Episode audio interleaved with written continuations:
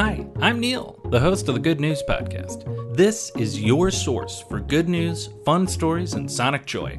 All of this goodness is coming to you from beautiful Chicago, Illinois.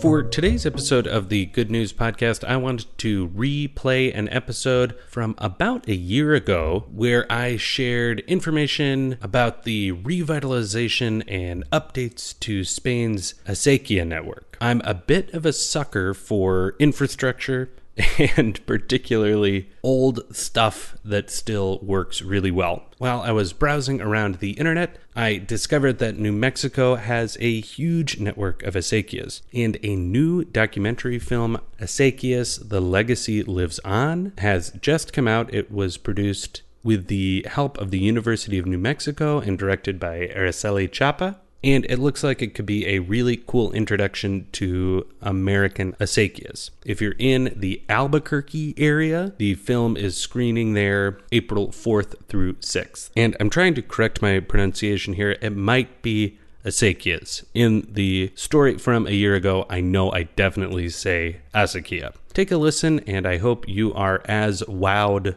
by water infrastructure as I am we do a lot of stories on the Good News podcast about people and things and animals and their interaction with this planet. And today's episode is no different. For this episode of the Good News Podcast, we are headed to Spain and specifically Andalusia's Sierra Nevada mountains where an ancient irrigation technology is being revitalized by locals to help replenish the earth in a pretty arid and dry part of Spain. This ancient technology is known as an acequia, and these acequias are sort of like ancient aqueducts, helping to bring water down to farms and towns and people down below. I read about this in The Guardian, and I loved learning about this technology and how it was used. These acequias are an example of Muslim technology brought over by Arabs and Berbers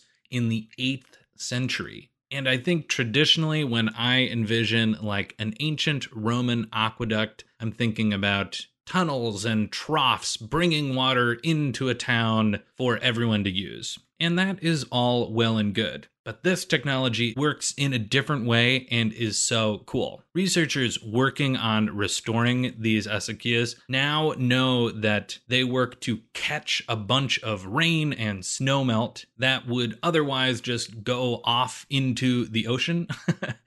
and channel it in such a way that it replenishes aquifers. Jose Maria Martin Civantos is a professor working on this project, and he describes this as sowing water. So rather than diverting water towards farms, this lets the water soak back into the mountain so that the water can be stored and then used later in times of drought. I love this idea, and it kind of got me thinking about like a water savings account. So rather than using that water immediately and buying some fast food, this system stores it away for a rainy day or more like a super dry day so that you can use that stored water to buy a feast when you really need it. It's like a reservoir just tucked into the heart of a mountain. Definitely good news to see people in our modern day and age revitalizing totally excellent and totally usable older technologies